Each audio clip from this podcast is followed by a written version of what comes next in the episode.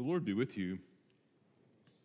Let us pray. Heavenly Father, send your Holy Spirit into our hearts to direct and rule us according to your will, to comfort us in our afflictions, to defend us from all error, and to lead us into all truth through Jesus Christ our Lord. Amen. All right, we're back into the Ten Commandments. We're going to begin with question 267, which leaves us roughly 100 questions to finish uh, within, you know, well, we'll see. We'll see how far it, and how long it goes. Um, next week, so you know, um, Hans Boersma will be taking over this catechesis class, and uh, he'll be speaking a bit on the beatific vision. If you don't know who Hans Boersma is, he's one of the really kind of great theologians alive today um, and a friend of the parish and a friend of a number of people here.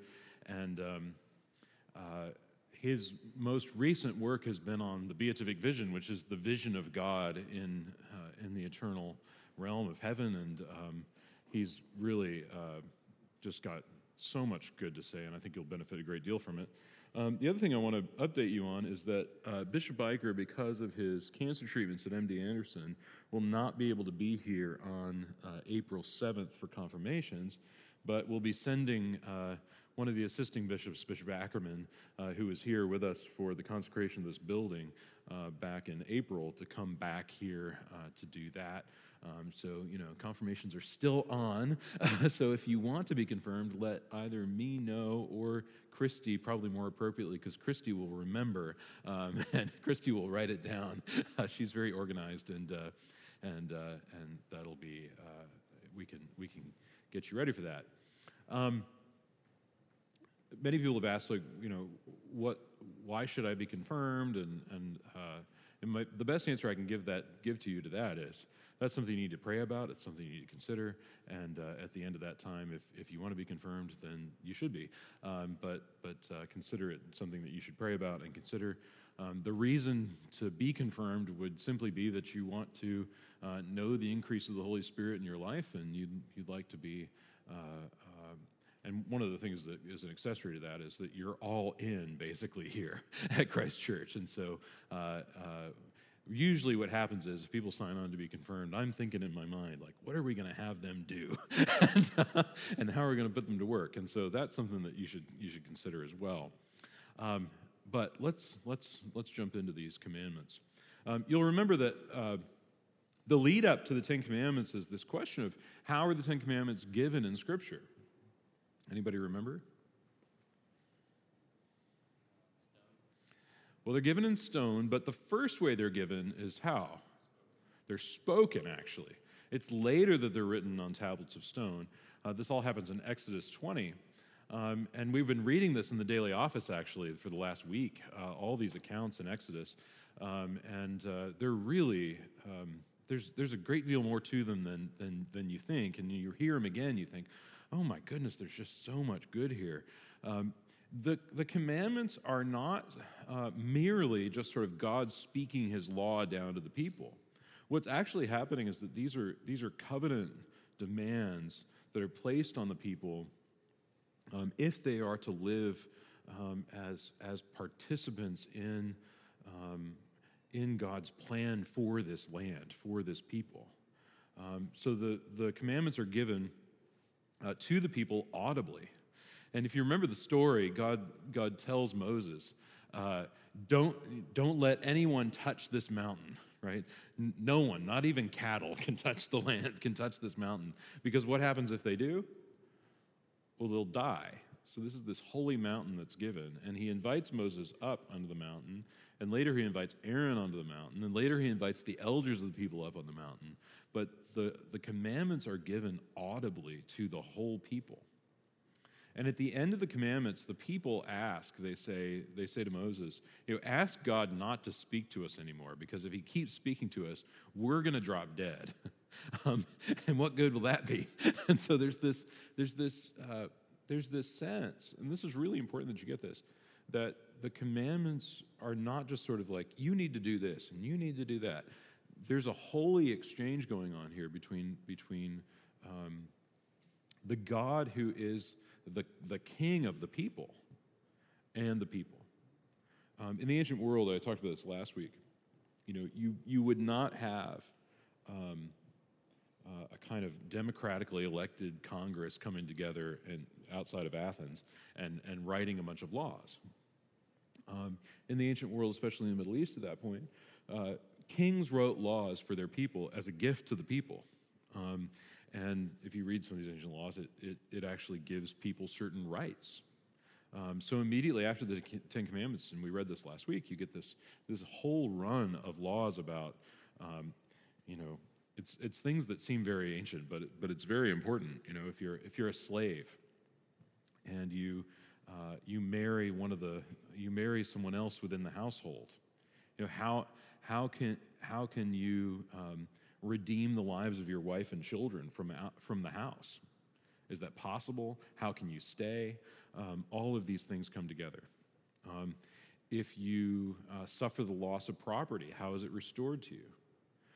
Um, so all this comes together. But, but in this first part of the commandments, and we're going to talk about this, the law doesn't revolve around property. It doesn't revolve around these kind of moral duties. What it revolves around is God Himself. Um, and this reminds us that the law is about this exchange between God and man, um, which, in a sense, and this is really important, prefigures this new covenant. Because here's what happens how, how well do the people keep the law?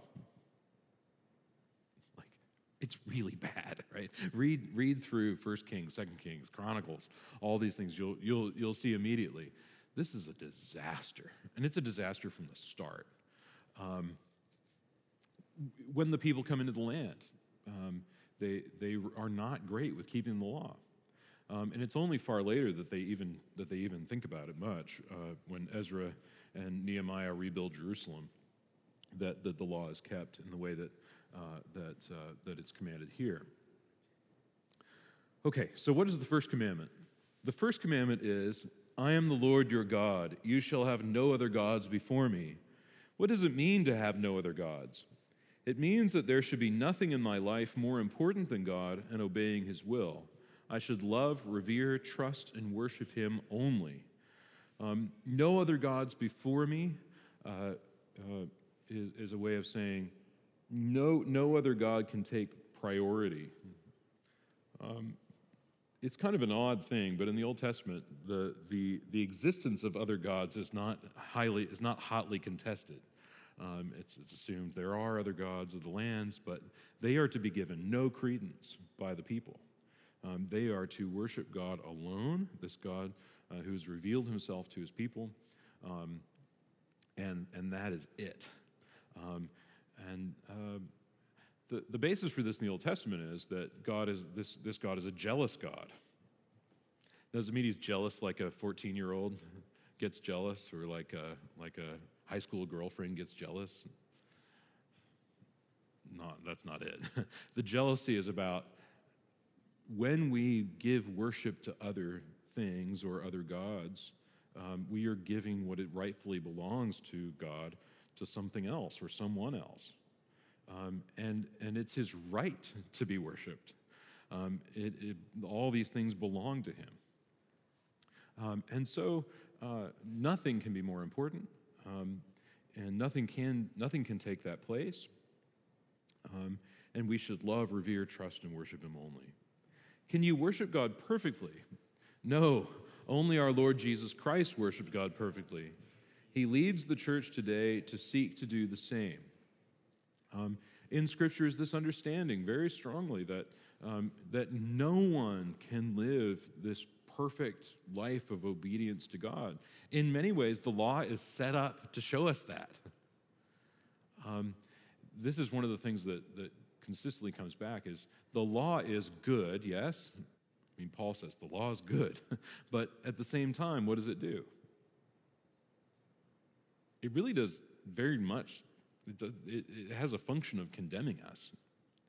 Um, but listen to this Jesus Christ worshiped God perfectly, he keeps this law perfectly, and he leads the church to do the same.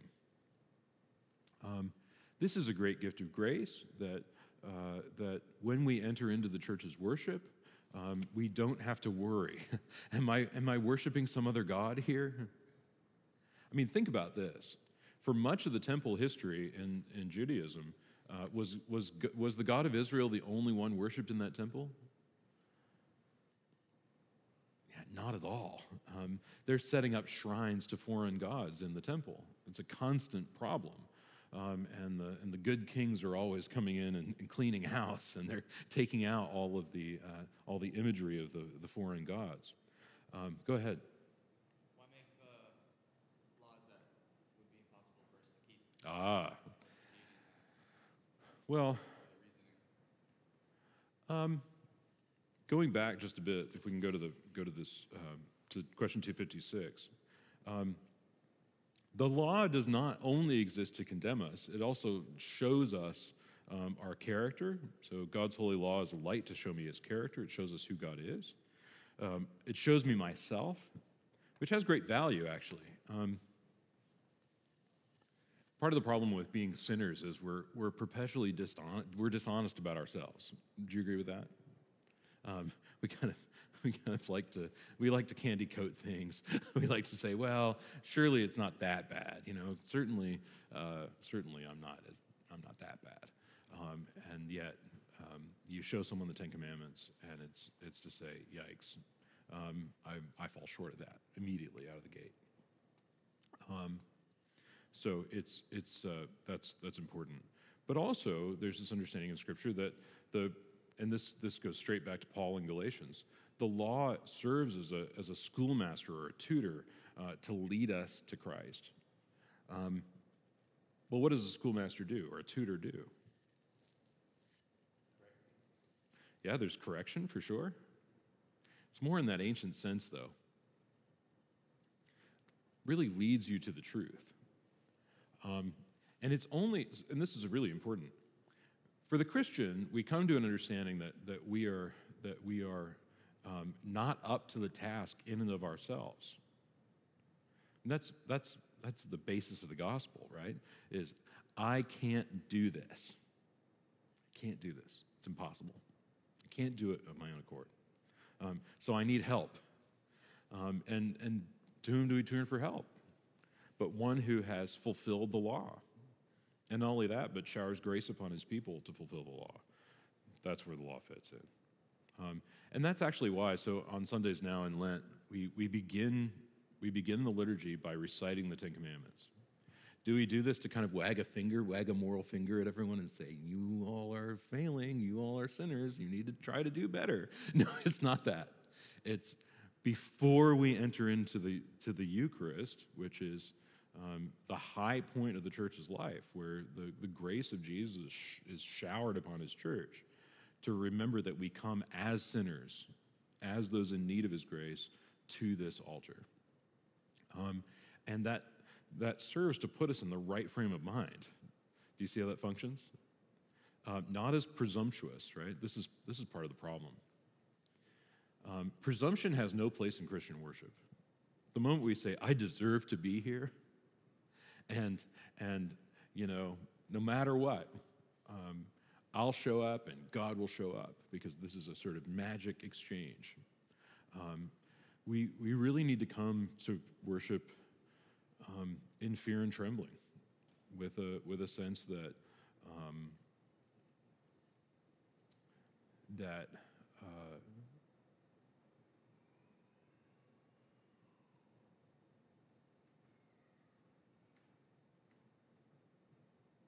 with a sense that God is, God is the object of this whole thing. Um, and that's, that's really when we get to the heart of Christian worship, right? I mean, this is part of the problem is that um, in today's world, so many have said, you know, we've tailored worship to the to the whims and to the cares of of of of, um, of people to the point where um, it's become rather um, well. Me, worship has become a, a kind of self-serving thing. You know, I go to get this kind of feeling. I go to get this kind of um, boost. Um, and, uh, and Christian worship is, is, about, is about entering into the presence of God and serving Him um, and letting that be the reward in itself. Um, so, let's move on. Why are you tempted to worship other gods? I am tempted because my sinful heart is still drawn to false gods and their appeal for my allegiance. Um, false gods appeal, you note this, they always appeal to the heart. um, why?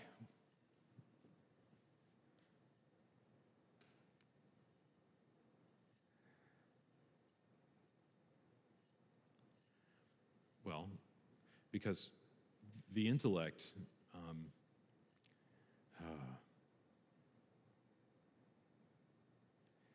the intellect doesn't quite latch on in the way that the heart does. Do you agree? Like, I mean, when you meet the love of your life, do you sort of sit there and tally up the admirable qualities in that person on, on paper and say, you know, this just looks like such a great fit.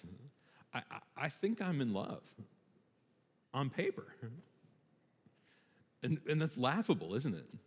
Because, because what, what God wants and what, what, what, we, what we know, I think, intuitively is that, um, that it's the heart that has to be won over. I mean, that's why, that's why any man worth his salt knows, that, knows how to woo, right? He knows how to do this. This is important. It's an important skill that you, that you have to gain. Um, and it, sadly, many, many are losing hold of this, but, but it's an important um, part of our, of our life because we know that, um, that if we ever want, if we ever want someone to, to return that love and that affection, um, we have to work seduction this is really important. Um, and God knows this too. Um, if He ever wants us to will to love Him, He's got to seduce us. Um, and so uh, the great spiritual writers write about how this, this seduction is worked. Um, it's not about sort of appealing to the mind and saying, well, you know, there are, there are five proofs for the existence of God, and uh, hopefully one of them will be, will be uh, helpful to you, and then you'll just sort of latch on and that'll be it. Um, no. And if God knows this, then, then um, false gods will tempt the sinful heart away. Um, and it's always interesting in Scripture that, uh, that when God's people are tempted by other gods, it's always this tempting of the heart that runs after them. You think about uh, Solomon, King Solomon had all of these foreign wives. Um, and, and, the problem with foreign wives in the, in the scriptures is that they always tempt the king or tempt men away from the God of their, of their nation and of their childhood. Um, because these are, these are seductive gods. I mean, in many ways, literally seductive. Right? The idea is these are fertility goddesses, and, you know, they're pretty. Uh, they're pretty attractive. I'll just put it that way. There are some younger younger ears in the room. They're pretty attractive, and and you know you, you kind of get to do some neat things if you go into the temple, and and uh, because they're seductive. Um, but but not in the way that, that the God of all uh, uh, seeks seeks out the heart. But they do draw they do draw you away by seeking your allegiance. How are you tempted to worship other gods? I am tempted to trust in myself, possessions, relationships, and success, believing that they will give me happiness, security, and meaning. I am also tempted to believe superstitions and false religious claims and to reject God's call to worship Him alone. I find that as I get older and older, um, you know, the idols in my life stop being things like you know, if I could only have this car, then I'd be set and happy. If I could only have this house, I'd be set and happy. Uh, because you know that those things fail you. You learn this over time that, that the car is always going to break down, the house is always going to have a repair bill attached to it, and a tax bill attached to it, and, and it's just never going to satisfy. Um, and then you start to think, well, let's get some more sophisticated idols around me. I mean, if the house is going to fail and the car is going to fail, then I need something better than that. And what better than myself? Um, what better than relationships that I have or my own success um, to, to latch onto as a God in itself? Um, and as you get older, you find that these fail too, um, that you're always going to fail yourself um, you're never going to be able to be as competent as you want to be. Um, the other thing you find is you can work and work and work and work and work till your fingers bleed, and it'll never be enough. Because there will always be some unforeseen issue that arises. Um, there will always be some um, easily made mistake uh, that people want to they want to cut you down for, um, and it's it's a tough thing. Um, relationships will always fail you because people change. People change, um, and and often worse than having your friends disappoint you is being a disappointment to your friends. Um, I remember a friend from college that uh, called me up one day and he was really angry at me. And I said, Why are you mad? And he's like, When I moved to this town, I thought you'd be my friend and you weren't. And I got married and had kids and he hadn't. And, and it was tough because I was like, I thought, man, you know, all you had to do was call me. And he, and he but he wanted this investment. And I, I couldn't give it at the time. Um, it, was, it was horribly deflating to me because I thought, you know, I can do all these other things. Why can't I be a friend too? Um, disaster. Um, we think, we really do think that, that uh, we can gain happiness and, and security. I mean, here's the, here's the other thing too is that um, modern society has made a great idol out of security and safety. Um, you know, it seems like every time there's a mass shooting, and these things are awful. I mean, we know they're awful. Um, and we know there's something that can be done about it, too. Um, but at the end of the day, can we ensure our safety? We really can't. We really can't. Um, and the way some politicians talk, you'd think they think this is achievable, and it's not. It just isn't. Um, and the other thing is, at what cost? I mean, all of these things have costs. And at the end of the day, sometimes the cost is just too high. Um, the search for meaning, right? I mean, part of me just says, I would love it if more people would just search for meaning in general. like if we'd have a better society. Like just please search out meaning. I mean, let's let's just be rid of nihilism once and for all. but but here's the problem. Even that search for meaning can become idolatrous. Um, where, where we're trying to place meaning into things where, where it might not be that meaningful. Um, or we get the wrong meaning out of it. Um, I'm tempted to believe, and this is where this goes, I'm tempted to believe superstitions and false religious claims and to reject God's call to worship Him alone. Um, we see early on in Scripture that, uh, that um, God places demands on us uh, in terms of how he is to be worshiped. And this seems very totalitarian. You sit there and say, well, well why isn't the worship I want to give you significant enough for you to accept it? Um, you know, it's, it's sort of like being a little kid, and, you know, when little kids bring their parents, I drew this for you. And you say, oh, that's beautiful. Could you tell me what that is? um, you know, you, you sort of, you sort of, you humor them, right?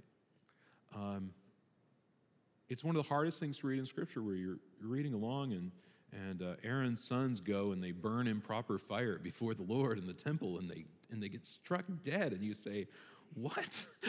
Why? Why? They didn't deserve that. And then, and then you have to think about it a little while and say, Oh, but God told them how He wants to be worshiped, and it wasn't that.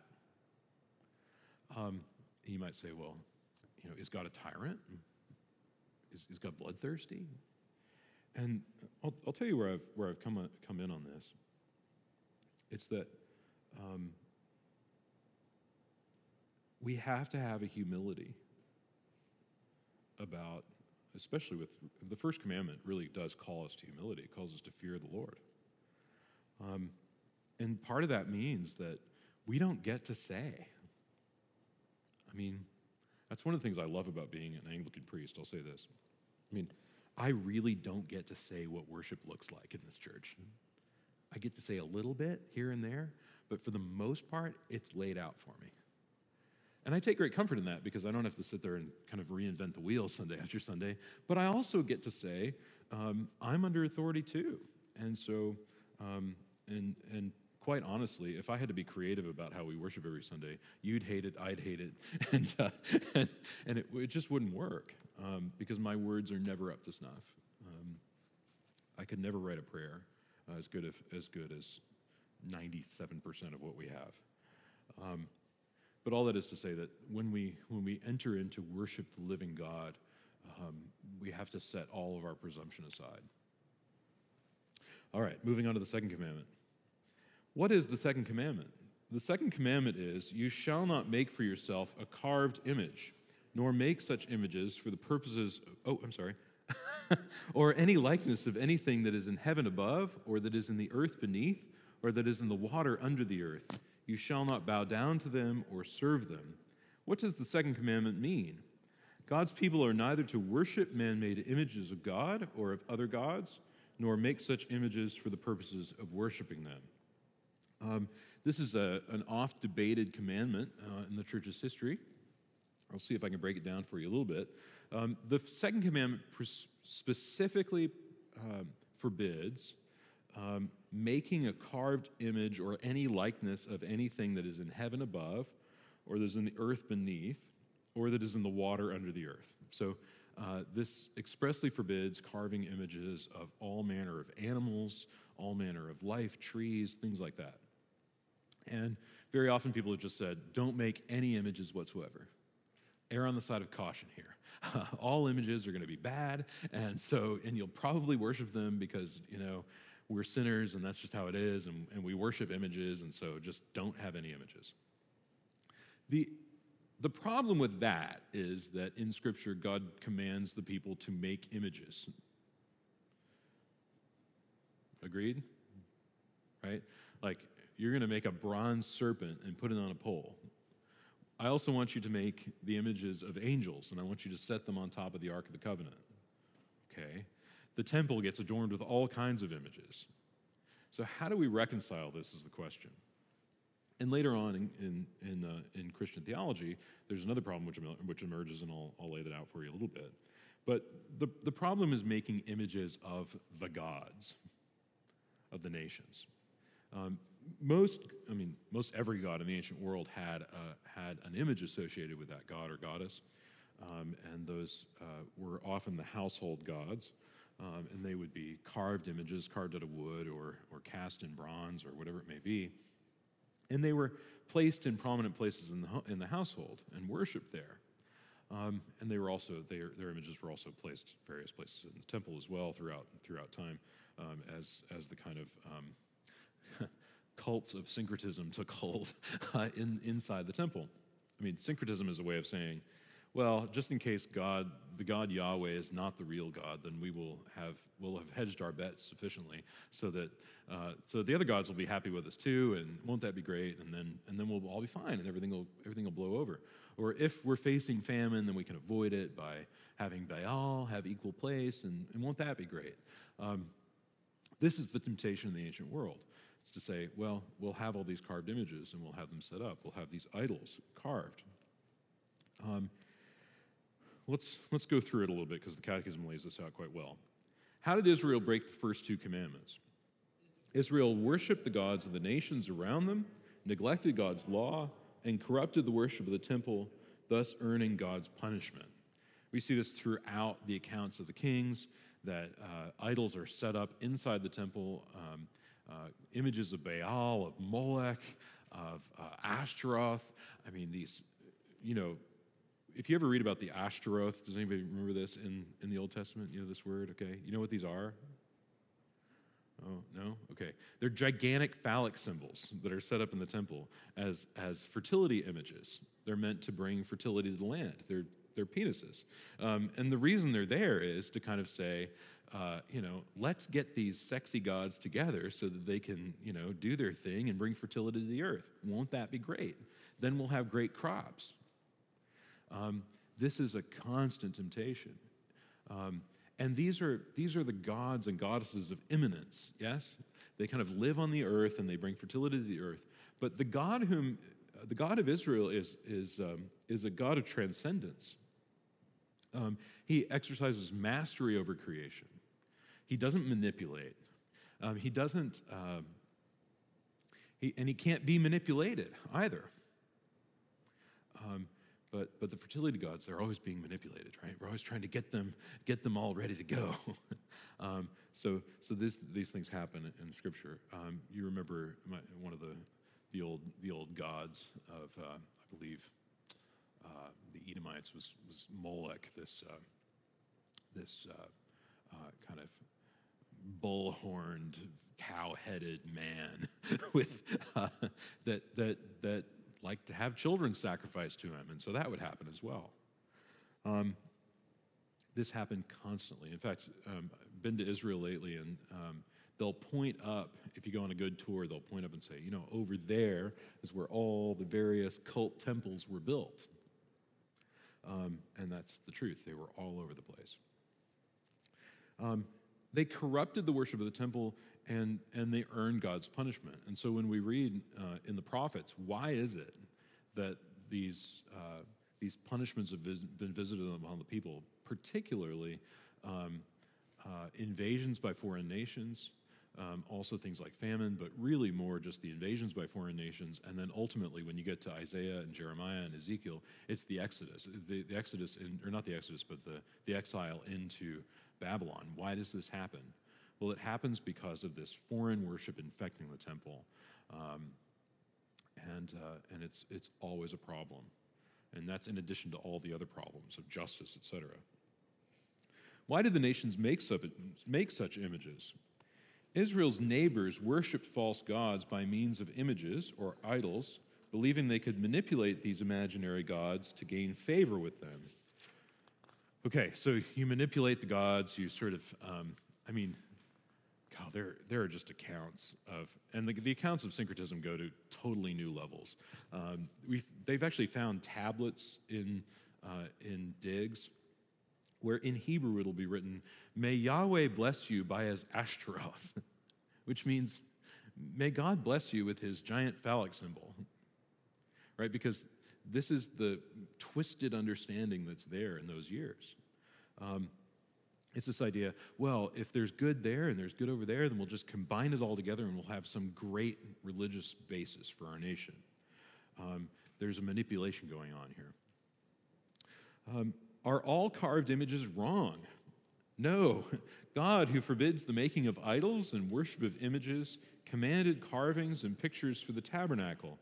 These represented neither God nor false gods, but rather angels, trees, and fruits from the Garden of Eden. Okay, so now we start to see that the temple is to be adorned with images. Um, this, this is a very uh, keenly apprehended idea that, um, that, uh, that these are not idols, so these images in the temple, they're not worshipped as gods, or they shouldn't be worshipped as gods, but they are they're decorative, right?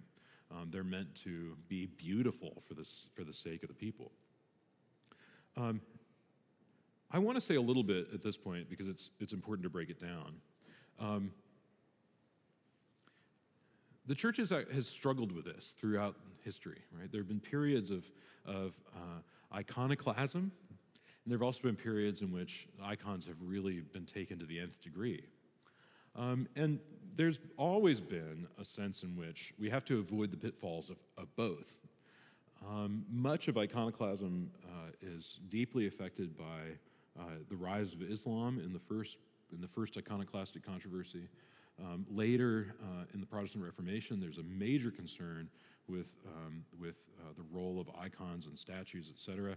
If you go to England today and you walk around some cathedrals, you'll see where all the old statues used to be, and their heads have been busted off, and the stained glass has been destroyed, and, and you, you sort of have to think and imagine. In some places, they'll have um, an, art, an artist's rendering of what it would have looked like in its glory day, which is always, to me, very, very depressing because it's always so, so beautiful um, and, and, uh, painted up well. And um, these periods, there was a concern with this commandment in particular. It was to say, um, how can we, um, how can we be uh, people who are obedient to God while, we're, while we have all these images around um, and while we're tempted to worship them? Um, the, there's an answer that I think is given in the church's history, which is that, um, which may satisfy some and it may satisfy none, uh, but it's this that if we understand that in Christ, God has um, given us an image of himself. I mean, this is, this is first, you know, first chapter of Colossians is he is the image, the icon of the invisible God. Um, then we understand that um, it's, it's in the visible body of Christ that um, we actually do meet the living God. I mean, consider this for a moment. When people in the, in the Gospels worship Jesus, they worship his, I mean, they worship his body. Let's be clear about that. They're not just sort of dissociating and say, well, you know, I'm not really worshiping his body. I'm just worshiping the invisible God here and using his, his body as a vehicle to do that. No, no, no. The, the, the two have become one flesh here. Um, it's, it's clear enough to me that, um, that uh, in the incarnation, images are redeemed in a sense. Um, and it's to the point where we can have a church like this with these beautiful stained glass windows, and we can have beautiful images throughout. And we can, and we can look and we can say, um, we're not going to worship the stained glass, right? Because we have rules about that. I mean, uh, if somebody, I think, I think really and truly, if somebody, uh, if I found somebody like um, worshiping stained glass, I'd say, "What are you doing? That's not what we do here," um, because there's we're we're careful with that. On the other end, though, we're not going to sort of deface the stained glass, um, because we understand that uh, that that these images are very helpful. Actually, um, these images teach us something. Um, they instruct us, they aid us in worship. Um, and so, uh, so this has always been resisted. I mean, and you can also just know this that um, I think one of the things Matthew Milliner, who's a, uh, a scholar, at, an art scholar at Wheaton College, says is every, every Christian's an iconoclast and every Christian's a lover of icon. We can't get around it. Um, we, we, we constantly want to either burn the icon down or make one ourselves um, because we understand we live in this, in this crazy tension. Um, and that has to be, that has to be balanced. Um, but I will say you can you can tell just from the way the church is laid out, uh, you know where where we wind up on that. It's to say you got to be you got to have this balance. Um, okay. Should we move on? All right. Are idols always carved images? No. Relationships, habits, aspirations, and ideologies can become idols in my mind if I look to them for salvation from misery, guilt, poverty, loneliness, and despair. We said a lot about relationships. Certainly, habits can become idols. Um, you know, uh, man, tell tell your kids who have a habit of doing certain things on certain days. Oh, we're not doing that today. They will be like, "What? Why?" and they will they'll kind of lose it for a while uh, because this, these routines can become so ingrained in us that, that we feel like we're losing our um, we're losing ourselves. Um, and well, what's the reason? The reason is we have lost some of ourselves to that uh, to that habit. Um, think about aspirations. Um, I have a friend who who had one goal in life, one single goal in life, and no matter how hard he tried, no matter how much he did, no matter how hard he worked, he always failed.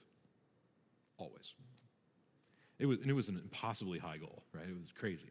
Um, and it led him to be deeply depressed through his life. It's a really hard thing. And, and finally, through some, some good counseling, he's been able to bust through it. But he felt like a failure because the thing that he had told everyone in his life, this is, this is what I want to do, this is what I want to be, he failed. Um, um, and what I think I would say gently to him if I was seeing him today, and we've talked about this, is I'd say, well, it's simple. That became an idol for you, and you gave you gave yourself to this thing, which would never satisfy you, even if you were able to accomplish it. Um, and that's something we have to face about ourselves, um, which is that everybody's got an aspiration, right? What if what if it doesn't happen? Um, will we will we wind up in despair? Um, I, I, do want to say a little bit about ideologies. Um, we live, of course, in a very um, ideologically polarized uh, society today, um, and very often ideology becomes an idol in itself. Um, and and uh, people who would uh, who would write off all manner of religious ideas, um, give themselves wholly to, to, to ideologies, and in a, in a very religious manner, I think we can say. Um, they're religiously devoted to the ideology. Um, and for the Christian, there, there can be no religious devotion to ideology. Um, and I know that often uh, Orthodox Christians are, are derided as ideologues. but I would actually say uh, Orthodox Christians are, are far more flexible than the, uh, than the ideological um, spread that we see in society today. Um, there's, a, there's a kind of generosity that, that um, usually accompanies that, um, where we're willing to enter into a kind of um, thoughtful discussion about things. Um, and, uh, and that in itself can be a marker that there's something wrong with you today. Why are you, you know, you're, you're, you're willing to have a discussion about it? It's like, yeah, of course. Um, so that's an important thing to keep in mind. I think we're, we're seeing that come really to a, a really dangerous, uh, dangerous level. And I mean danger in the violent sense. We're, we're getting to the point where um, ideologies can become very, very, very violent um, over time. So um, we, we see that uh, rather strongly. Um, and what do we look to these things for, especially ideology? Well, we look for salvation from misery, guilt, poverty, loneliness, or despair. And we see this today, right? I mean, people don't, what people used to do in the old days when, when they'd meet, meet up with poverty or misery or any kind of guilt or loneliness um, or the despair uh, that, that we often face is, is they would go to church it's a crazy idea, right? They would, they would go into a church. It's amazing. Um, even if they weren't particularly religious, they'd still go into a church and they would do this. They'd say, well, you know, maybe I need to think about some of these things. Um, today, people turn almost entirely over to, um, well, if I'm, if I'm miserable or I'm poor or I'm whatever it is, then a political candidate is going to help me out of that. Um, and, and this can become very idolatrous. How was Jesus tempted to break the first two commandments? Satan tempted Jesus to bow down and worship him, promising him a world kingdom without the pain of the cross. Instead, Jesus loved and worshiped God faithfully and perfectly all his life. He chose the will of his Father over the promises of the devil and accepted the cross. What a great Lenten answer. Um, you know, Satan's temptation is if you will bow down and worship me, which you know thank god he didn't right i mean i sort of i sort of think you know when i read the, that you want to just say well that's impossible. Uh, let's move on. And don't be so quick to do that. Um, i think it's well within jesus purview to, to have done it. Um, it's a real temptation. Um, i think the world would have melted down probably the entire universe uh, but, but here it is. But what does he do? What's, what's the temptation? The temptation is to have total power um, and to avoid the pain of the cross, um, which is always a tempting thing, isn't it? Would you agree? I mean, this is, as Christians, this is the hardest thing we'll do. Is to say, I mean, one of the, one of the bases of Christianity is, sim- is simply this it's take up your cross and follow me. It's to embrace suffering, to, to embrace pain, to embrace being maligned, to embrace uh, mortification in all its forms, um, and follow Jesus. Um, and, and to worship God for his own sake, um, and not because of what he might give me. Um, and this is really what sets apart the God of Israel from the idols. Um, the idols are always disappointing people because they always hold out this hope of like, well, you know, if you do this ritual the right way, then you'll get uh, crop, your crops will thrive. If you do this the right way, then you'll get this. If you do this the right way, then you'll get this, and everything will work, and it'll be great. Um, but, but faithfulness to the God of Israel always holds a certain manner of disappointment, always, um, because. Uh, at the end of the day, we're either going to be faithful to God on the merits or not. How will idolatry affect you? if I worship idols, I will become like them, empty and worthless and alienated from God, the only one who can make me whole. The prophets are constantly making fun of idolatry. Um, one of my favorites, I think it's Isaiah, uh, draws attention to the idol, to the idol carver. Right? He he cuts down a tree, cuts it in half. He burns half as firewood, turns the other half into an idol. It's it's foolish. Um, and yet we do the same thing all the time, don't we? Um, we do things like, well, you know, this part of my paycheck is for this, and this part of it is for me. and it's, you know, I'm doing all these noble things like paying my bills with one part. This other part is for me and for my pleasure. Um, we do it all the time. Even with our families, we do this. Right? We say, we say things like, um, oh, thanks be to God for my family. They're so wonderful and so loving and so kind, and, and, and, and I'm so thankful to have them. And yet at the same time, we'll say, but what have they done for me lately? We do this with, we do this with our churches. Um, I do it with you. It's, it's horrible. It's this idea of like, well, uh, I really love our church, but there are certain things I don't really love. And w- could we change this? Could we change that?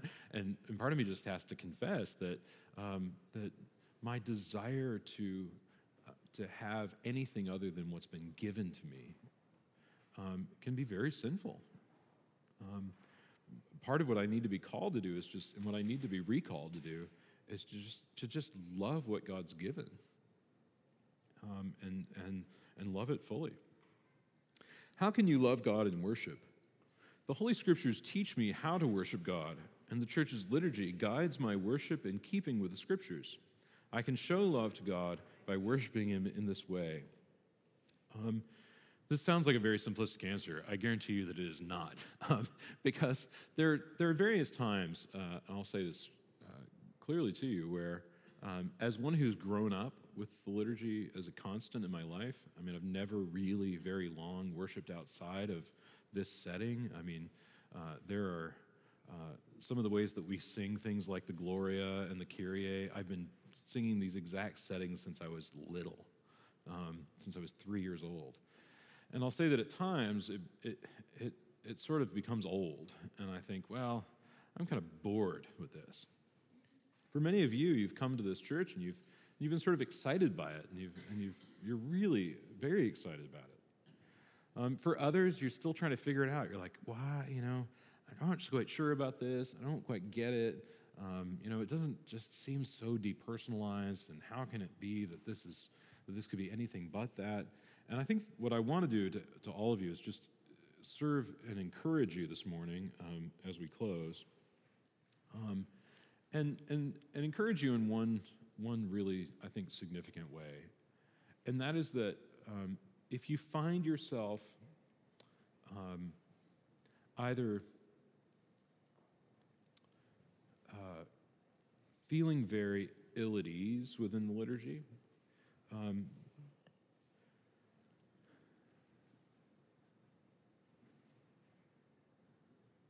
let it let it kind of let it kind of wash over you a little bit. Kind of, in a sense, submit to it a bit and say, okay, I can do this for a while, right? I can just I can just do it, and I can throw myself into it for a while. If you find yourself taking it all for granted and sort of losing it, that's the time that you really do need to double down on personal devotion, right?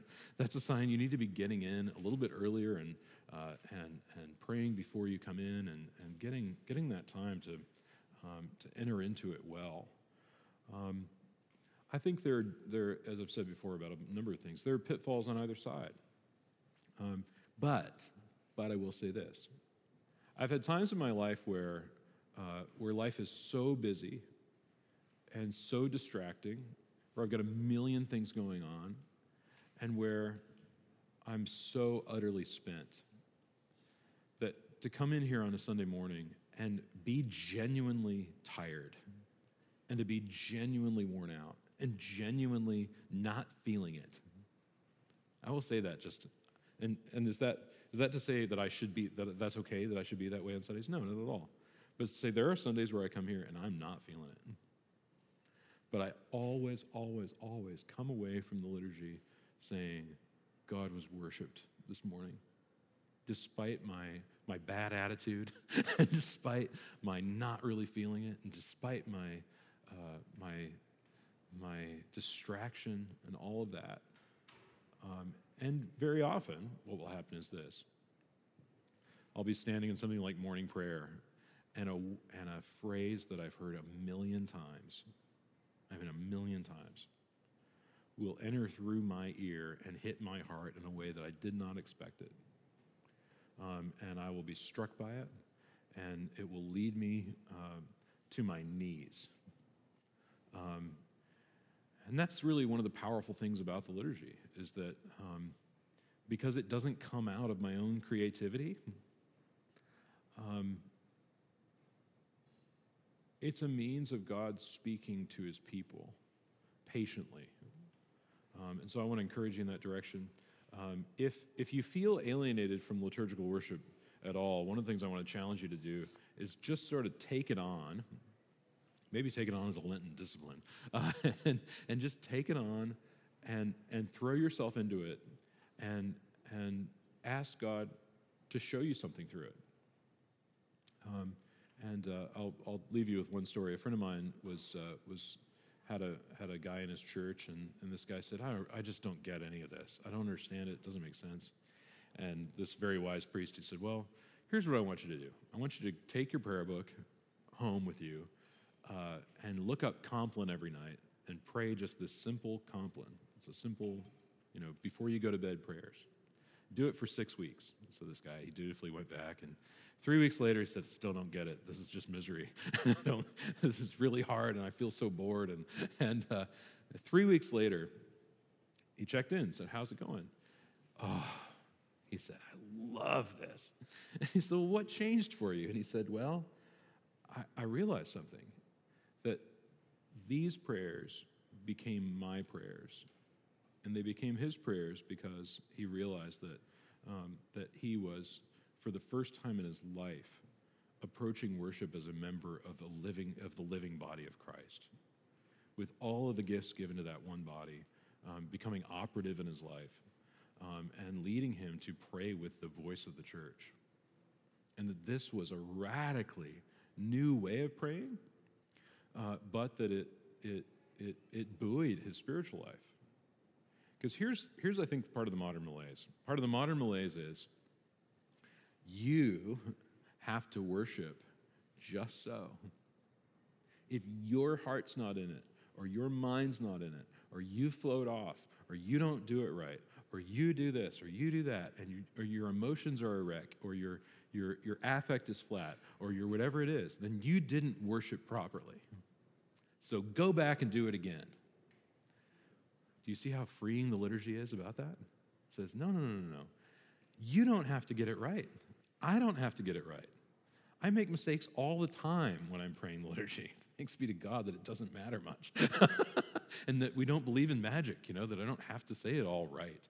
Um, but but I, I put myself in submission to you as the church, and I put myself in submission to God, and I say, this is what we're doing. And, uh, and there's power in it, there's absolute power in it. So I offer that to you as a way to say, if you're feeling like individually you're failing in prayer, liturgical prayer is a wonderful release from all that, uh, from the, often what is the tyranny of my kind of individual needs taking over in prayer.